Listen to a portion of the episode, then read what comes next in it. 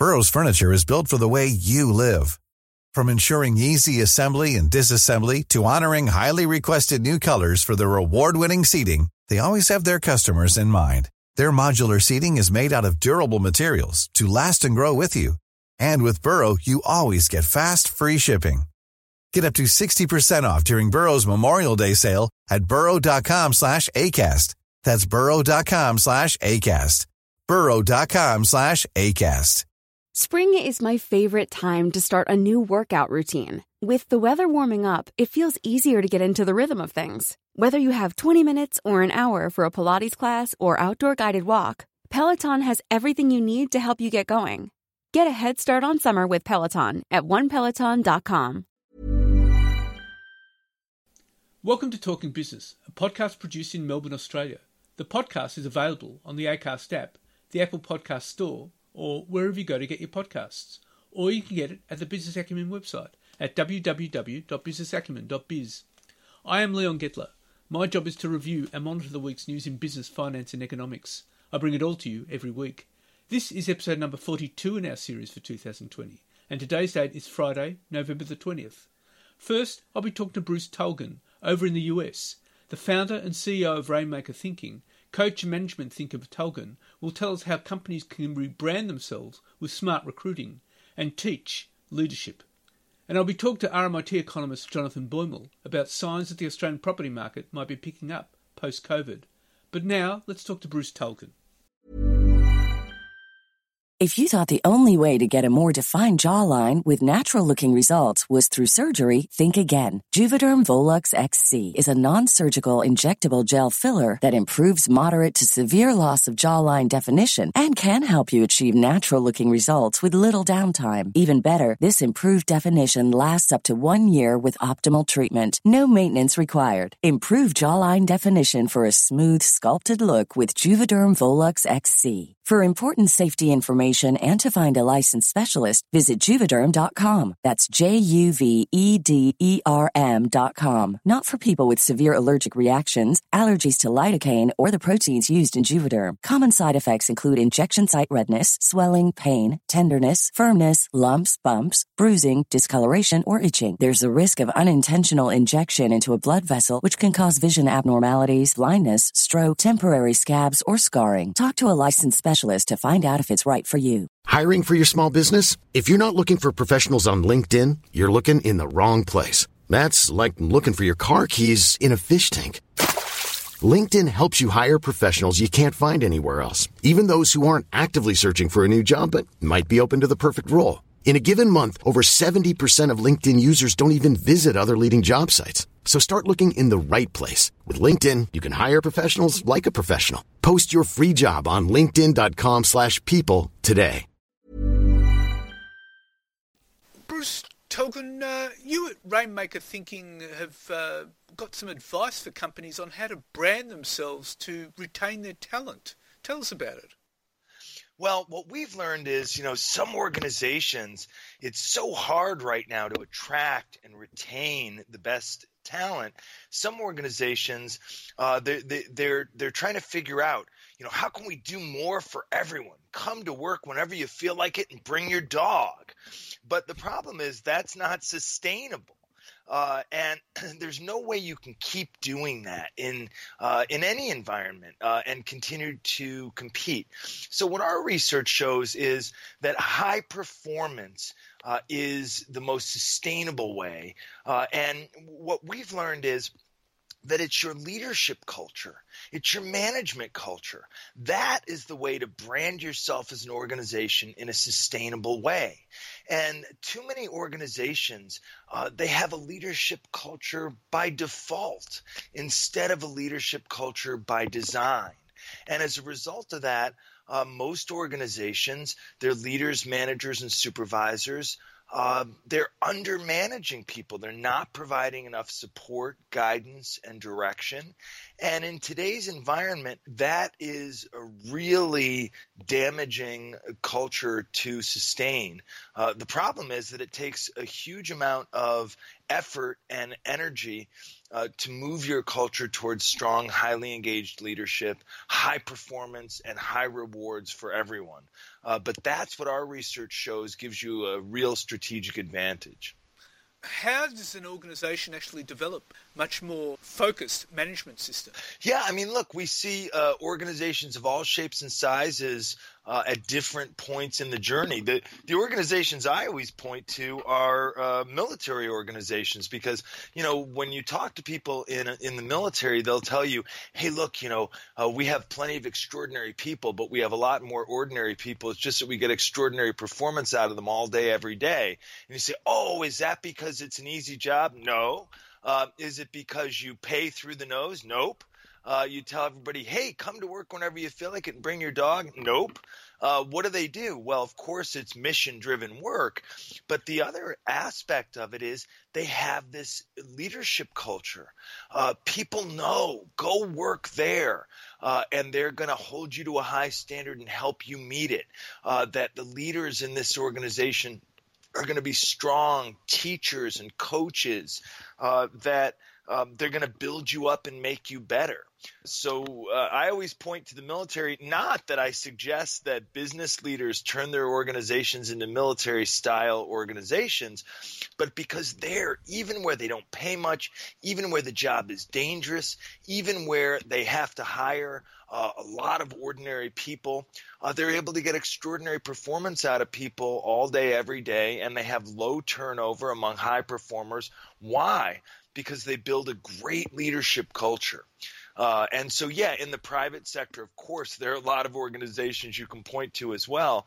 But the truth is, you know, there are great organizations where there are managers who are failing, and there are uh, organizations that struggle where there are great managers who set themselves apart. So what I always tell the man- tell managers is don't wait for the organization to change. Here's what happens. If you're a weak, hands-off manager, chances are it's not because you're trying to be weak. It's chances are it's because you think you don't have time to be a strong, highly engaged manager. The problem is if you're not strong and highly engaged, problems occur that never had to occur. Problems get out of control that should have been solved easily. Resources are squandered. People go in the wrong direction for days, weeks, or months on end without even realizing it. And this is an environment that's very frustrating in which to work, especially in a fiercely competitive environment where everybody is balancing competing resources and Uh, where where people are trying to succeed, that it's very hard to succeed in an environment where, where you're not getting that kind of support and guidance from managers. Well, uh, with the military, people are told what to do and they're expected to follow certain paths. So, of course, it's very hands-on management. How would that translate into the private sector? Well, you know, the the truth is, of course, you know, sometimes people will say to me, well, in the military, you can make people clean the latrine with their toothbrush, and that helps a lot. And you know what? It does help a lot. Um, but, you know, uh, we can make people do push-ups at four a.m. in the sand. That helps a lot, too. And by the way, push-ups are only good. They make everybody stronger. There's no downside to push-ups. But um, it's not just that. What they do is, you know, they're not barking orders at people. Uh, they have a culture where they teach everybody how to follow, and they have a culture where they don't put anyone in charge of anyone without teaching them how to lead. So a huge part of what works is the dialogue, not the push-ups. It's the coaching, not cleaning the latrine with the toothbrush. So, what, what, you know, I'm not suggesting uh, that every aspect of military culture is what you want to bring into the private sector. What I'm saying is learn from how well the dialogue and the coaching works. Uh, even in those very, very difficult situations. So, uh, you know, when people come into a new organization, we teach them a lot. One of the things we often don't teach them is the basics of followership, how to be a good citizen in this organization, how to prepare for meetings properly, how to prepare for one-on-one conversations with your immediate leader, manager, supervisor, how to keep your manager informed of what you're doing and make sure you're going in the right direction. And likewise, we put people in positions of supervisory responsibility without teaching them how to do the people work. Uh, we, you know, we put we, somebody uh, demonstrates a track record of success uh, in their job. They show they're responsible. They show they're not going anywhere. We give them more responsibility, and with responsibility comes people. We teach them how to do a little extra paperwork. Nobody ever teaches them how to do the people work. And one of the biggest differences in effective organizations is you don't put people in charge of other people without teaching them how to do the people work. And that doesn't mean barking orders at them. It does mean putting structure and substance into your leadership communication. It does mean making team huddles really good.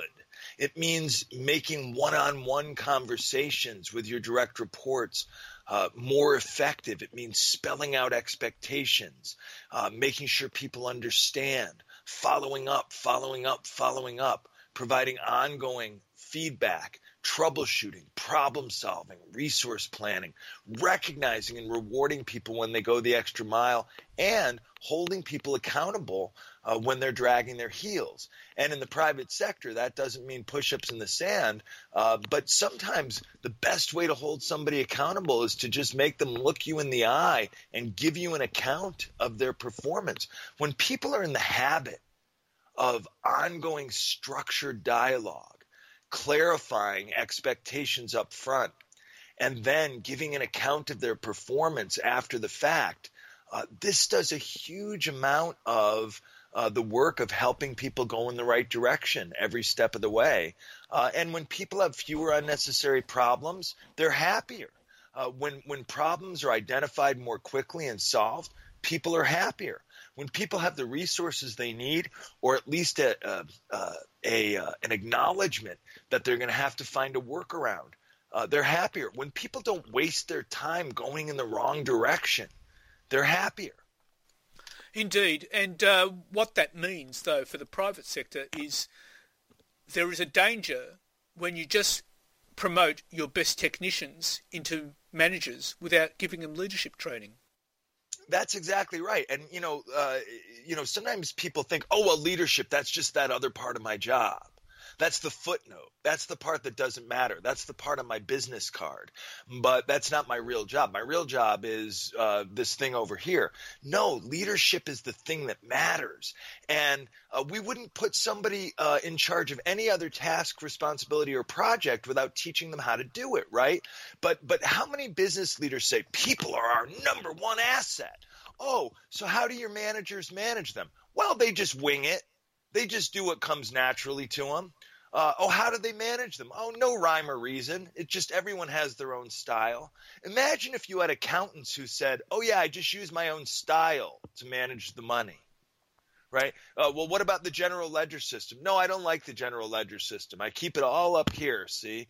Uh, you know, you'd say any other aspect of any other job, if we didn't teach people evidence-based best practices, it would be negligent. But when it comes to people, uh, we let managers manage without ever teaching them the evidence-based best practices.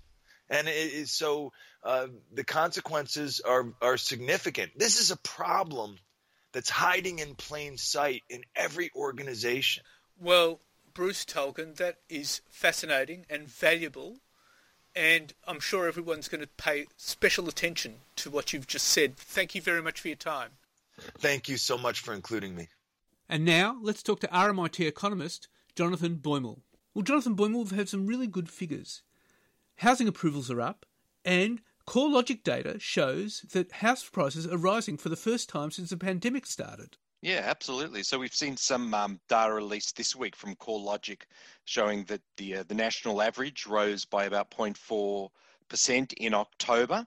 Um, and as you said, this is after, you know, several months of of declines um, during during the worst of the uh, of the pandemic.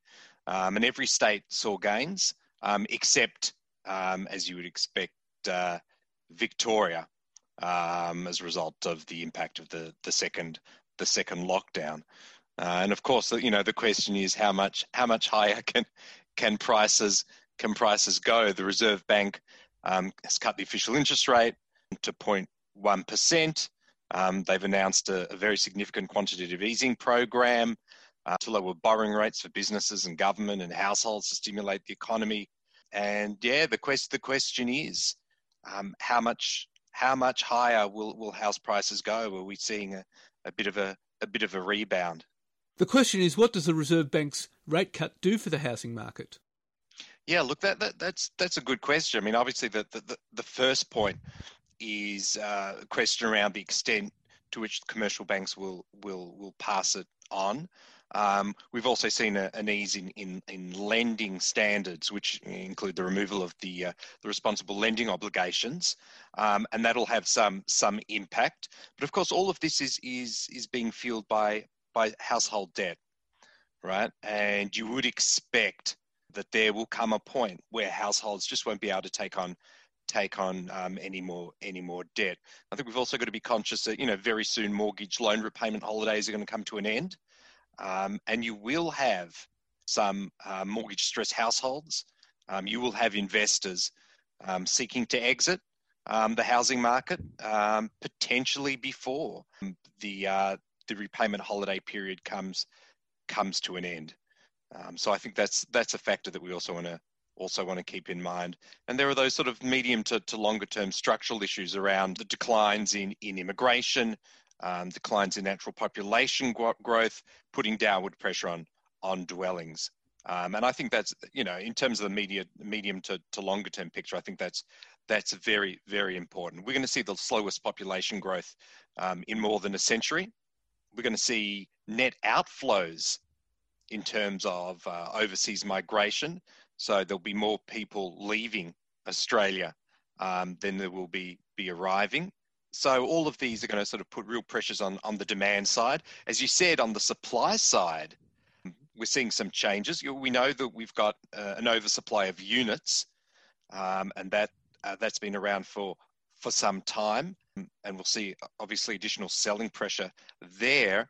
Um, there has been an undersupply of of houses, uh, but as you suggested, with, with construction activity picking up, we may see a change in the uh, the balance uh, between demand demand and supply, and again, um, that may put uh, that may put a lid on, on house pricing growth. Right, over the last several years, we know there've been up to sort of two hundred thousand new dwellings um, added to housing supply. When we're looking at this year, we're down quite substantially, about twenty-five percent or so.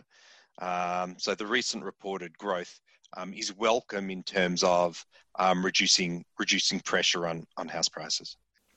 Now, the issue is we've got a drop-off in migration, and we're not going to get a rise in migration until next year when there's, assuming there's a vaccine. And the growth in housing in Australia has always relied on high population growth. And we're getting a negative figure on that, according to the budget. Yeah, exactly. So, I mean, you know, that, that that's the uh, that's because of both the decline in, in the fertility rate, um, and also uh, less migration to Australia, given given the state of, of international borders. You know, we've been talking about sort of what's going to happen at at the national level. I do think, though, that we'll see some variation by state to state. Okay, so I think that we are likely to see Uh, more support for price rises um, in some of the, the smaller states uh, in the regional areas.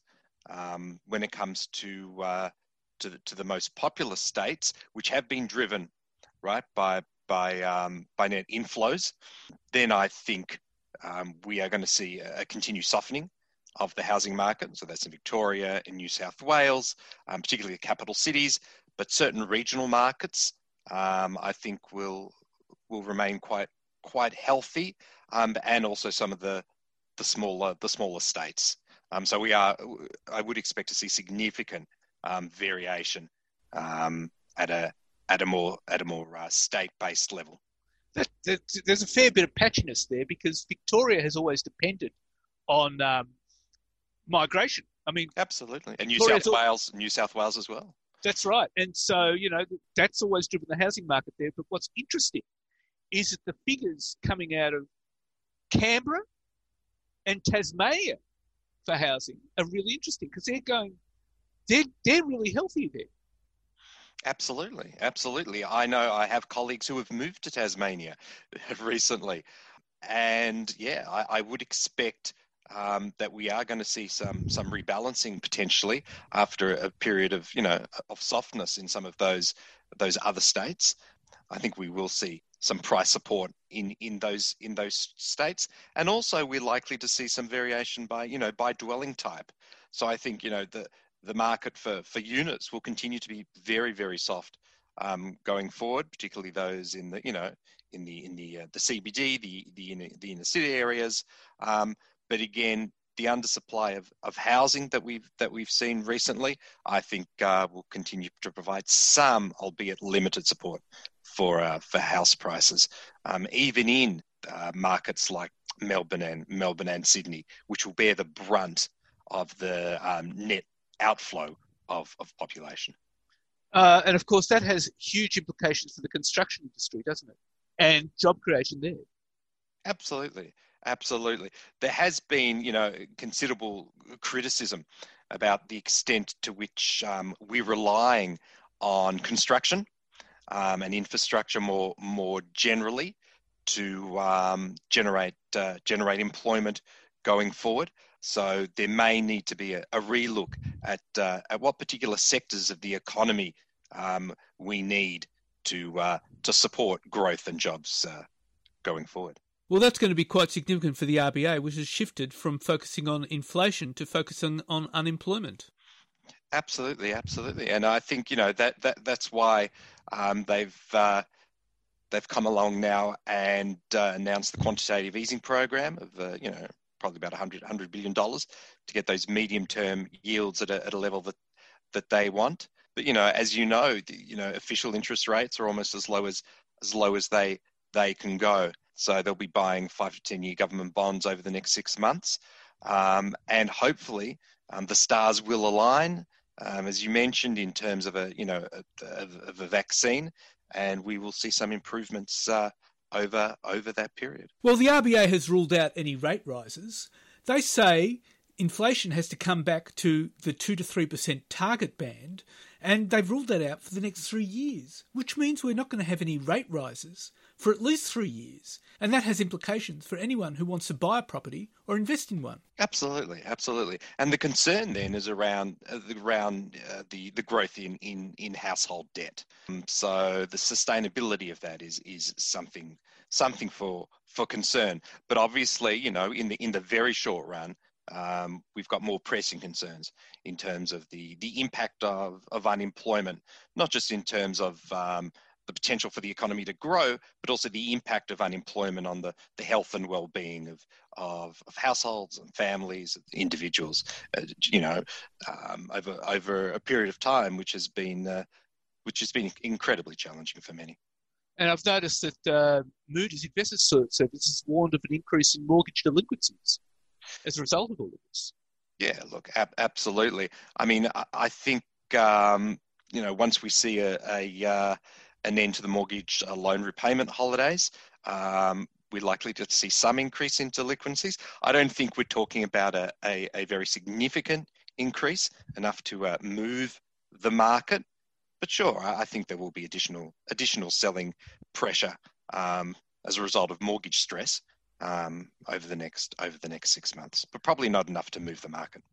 But uh, I mean, with with the issue of uh, the recession causing unemployment and uh, business failure, uh, we can expect to see that have an impact on uh, the mortgage repayment market. Yeah, absolutely. So you've got a lot of factors um, which are aligning, you know, over the short to medium term in terms of, um, you know, a, a greater softening of the a greater softening of the, the housing market. And as you said, you know, forecasts are that we're unlikely to see significant changes over the next the next couple of years. Right. Okay. Well, Jonathan Boymel, uh, uh, thank you, thank you very much for that, and uh, uh, looking forward to your insights next time. Thank you very much. Absolutely, as always. Thanks, Leon. Be well. So, what's happening in the news? Well, global stocks have rallied after biotech group Moderna revealed that its coronavirus vaccine had been found to be highly effective. Moderna Incorporated's experimental vaccine is ninety-four point five percent effective in preventing covid nineteen based on interim data from a late-stage trial, the company said on Monday, becoming the second U S drug maker to report results that far exceed expectations. The announcement followed a similar breakthrough from Pfizer and BioNTech a week ago. Together with Pfizer Incorporated's vaccine, which is also more than ninety percent effective and pending more safety data and regulatory review, the United States could have two vaccines authorised for emergency use in December, with as many as sixty million doses of vaccine available this year. The vaccines, both developed with new technology known as messenger R N A or mRNA, represent powerful tools to fight a pandemic that has infected fifty-four million people worldwide and killed one point three million. Unlike Pfizer's vaccine, Moderna's shot can be stored at normal fridge temperatures, which should make it easier to distribute, a critical factor as COVID nineteen cases are soaring, hitting new records in the United States and pushing some European countries back into lockdowns. An A N Z Roy Morgan Consumer Confidence has just marked the eleventh consecutive week of gains in consumer confidence. Building on the previous week's six point one percent gain, current financial conditions rose by one point six percent, future financial conditions lifted by three point five percent, A N Z confidence in economic conditions improved sharply, with current economic conditions rising eight point two percent and future economic conditions gaining four point eight percent. But Australian wage growth has fallen to its lowest level on record during the third quarter, slipping to one point four percent year-on-year from the previous record low of one point eight percent during the second quarter. Quarterly growth for the wage price index was just zero point one percent. Economists had been expecting zero point two percent. And Monday's major A S X outage was a timely reminder of the fragility of, uh, of the infrastructure underpinning some of our most important assets, and that upgrades don't always go according to plan. The technical glitch, which hit on Monday morning and froze trading for the rest of the day, came after what A S X boss Dominic Stevens said was more than a year of testing, including four dress rehearsals.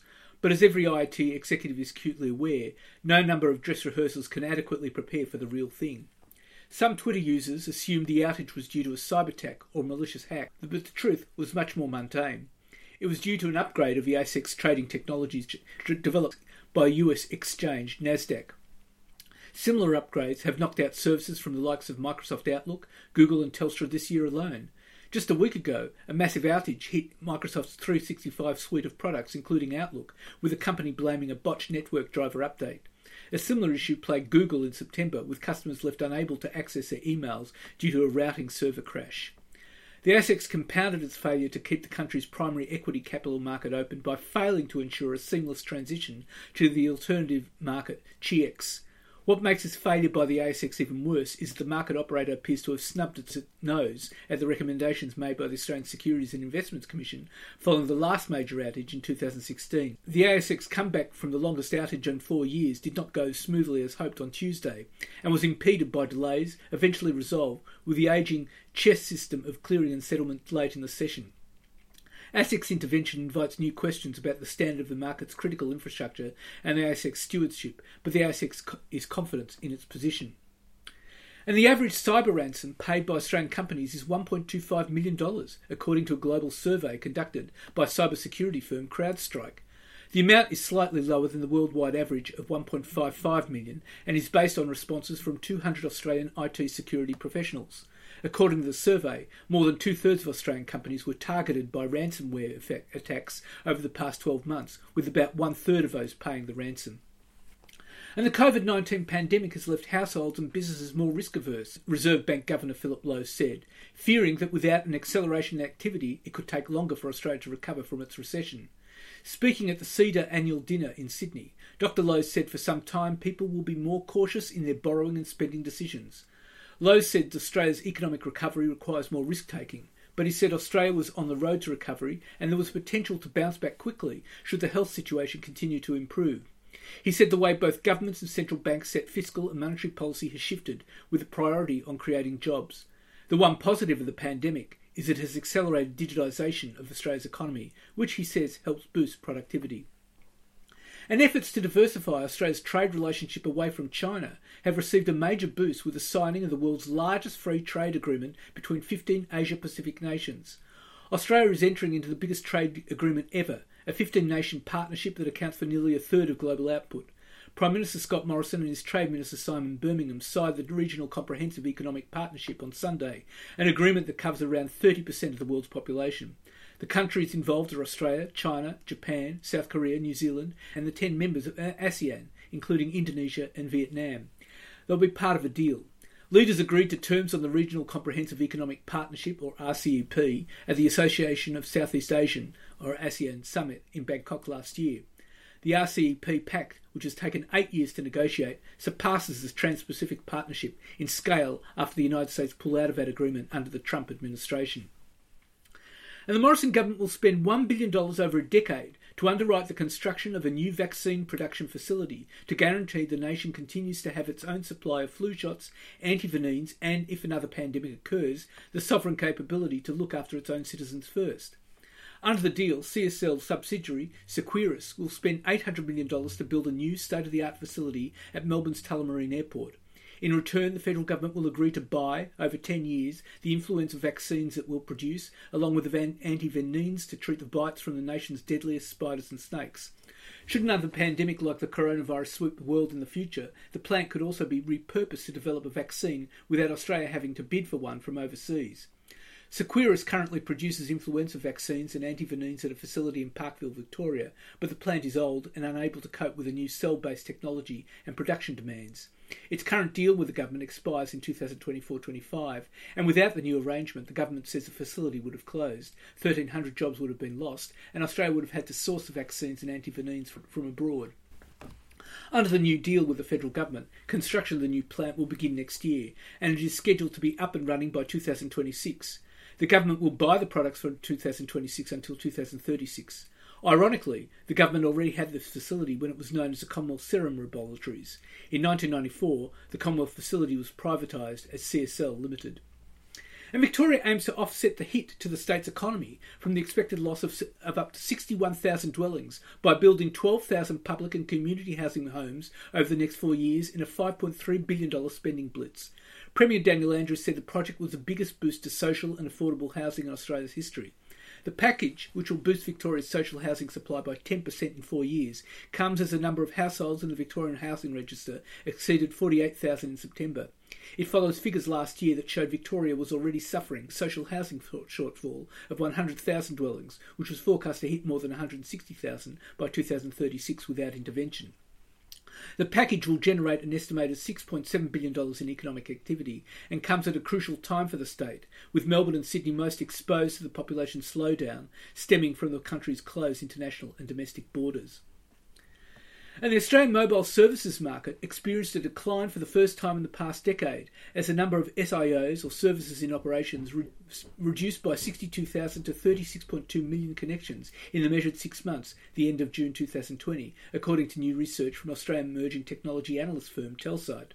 The Telsite Australian Mobile Services Market Study, F Y twenty twenty, tracks mobile S I O measurement, including handsets, mobile broadband, and mobile IoT for business applications.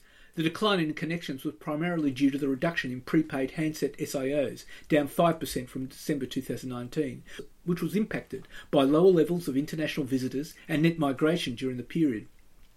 The study found the mobile IoT category remained the primary driver for the mobile services market, as more businesses adopted IoT solutions as part of their digital strategy.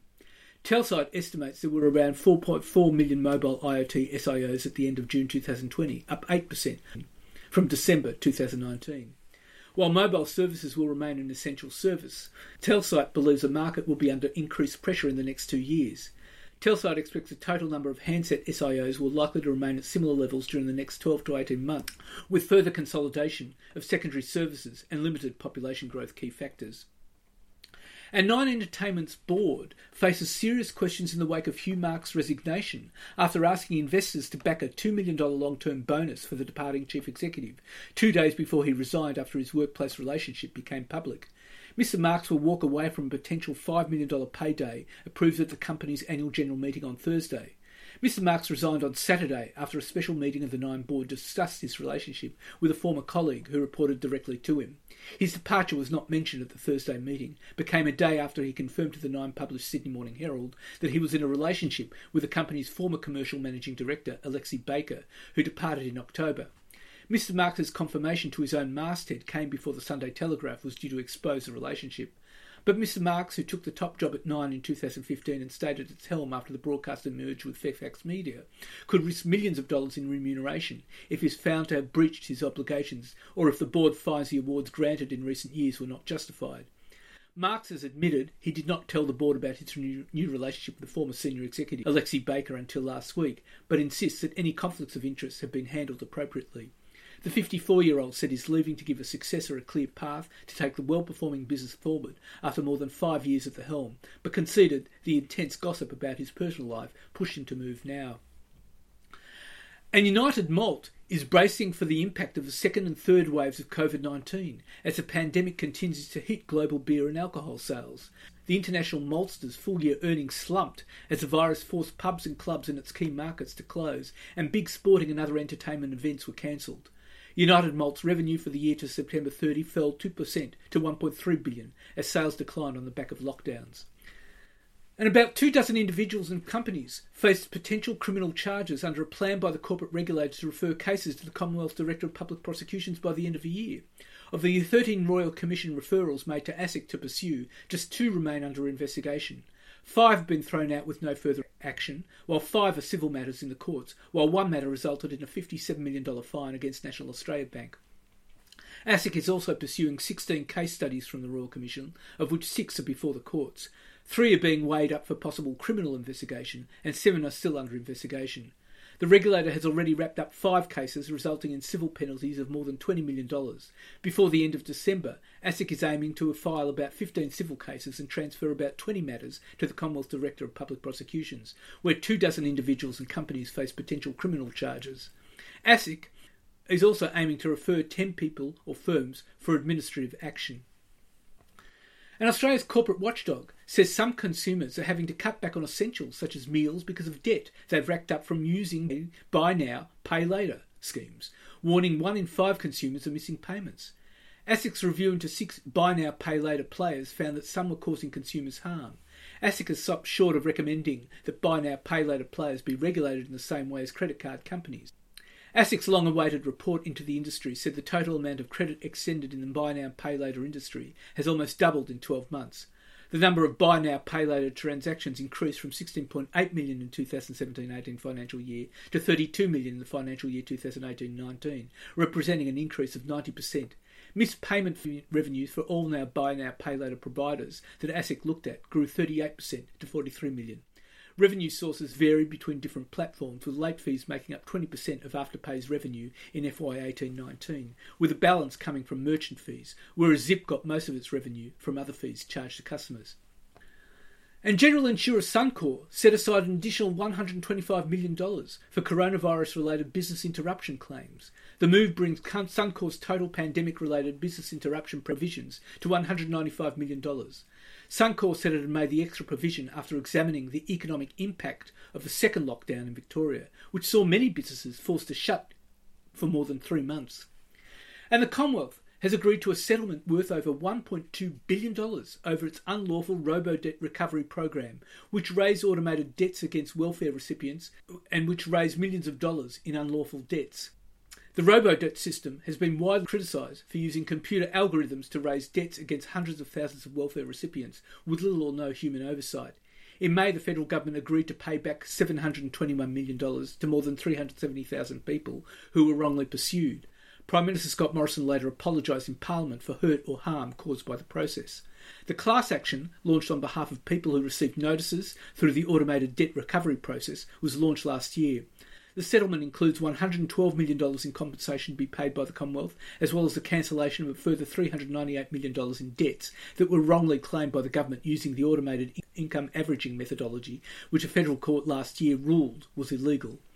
Added to the seven hundred twenty million dollars in robo-debts that the Commonwealth agreed to repay earlier this year, the total compensation to victims now tops one point two billion dollars. It is a condition of the settlement, however, that the Commonwealth does not admit legal liability. And that's it for this week. And next week I'll be talking to Mervyn Chang about what industries are affected by robotics. And I'll be talking to Callum Pickering from Indeed about the latest wages growth and unemployment figures. In the meantime, you can find me on Twitter at Talking Biz B L Z, on Facebook and on LinkedIn. And if you want, leave a comment. Wishing you all a safe and healthy week, and looking forward to bringing you Talking Business next week. Hey, it's Danny Pellegrino from Everything Iconic. Ready to upgrade your style game without blowing your budget? Check out Quince. They've got all the good stuff, shirts and polos, activewear, and fine leather goods, all at fifty to eighty percent less than other high-end brands. And the best part? They're all about safe, ethical, and responsible manufacturing. Get that luxury vibe without the luxury price tag. Hit up quince.com slash upgrade for free shipping and three sixty-five day returns on your next order. That's quince.com slash upgrade. Hey, folks, I'm Mark Maron from the W T F podcast, and this episode is brought to you by Kleenex Ultra Soft Tissues, your ally to help tackle your allergy symptoms this season. I love the change of seasons, but nobody loves pollen and all those other things floating in the air that make you sneeze during this nice weather. Kleenex Ultra Soft Tissues are hypoallergenic and allergist approved. So fight back against watery eyes and runny noses without worrying about irritating your skin. For this allergy season, grab Kleenex and face allergies head on.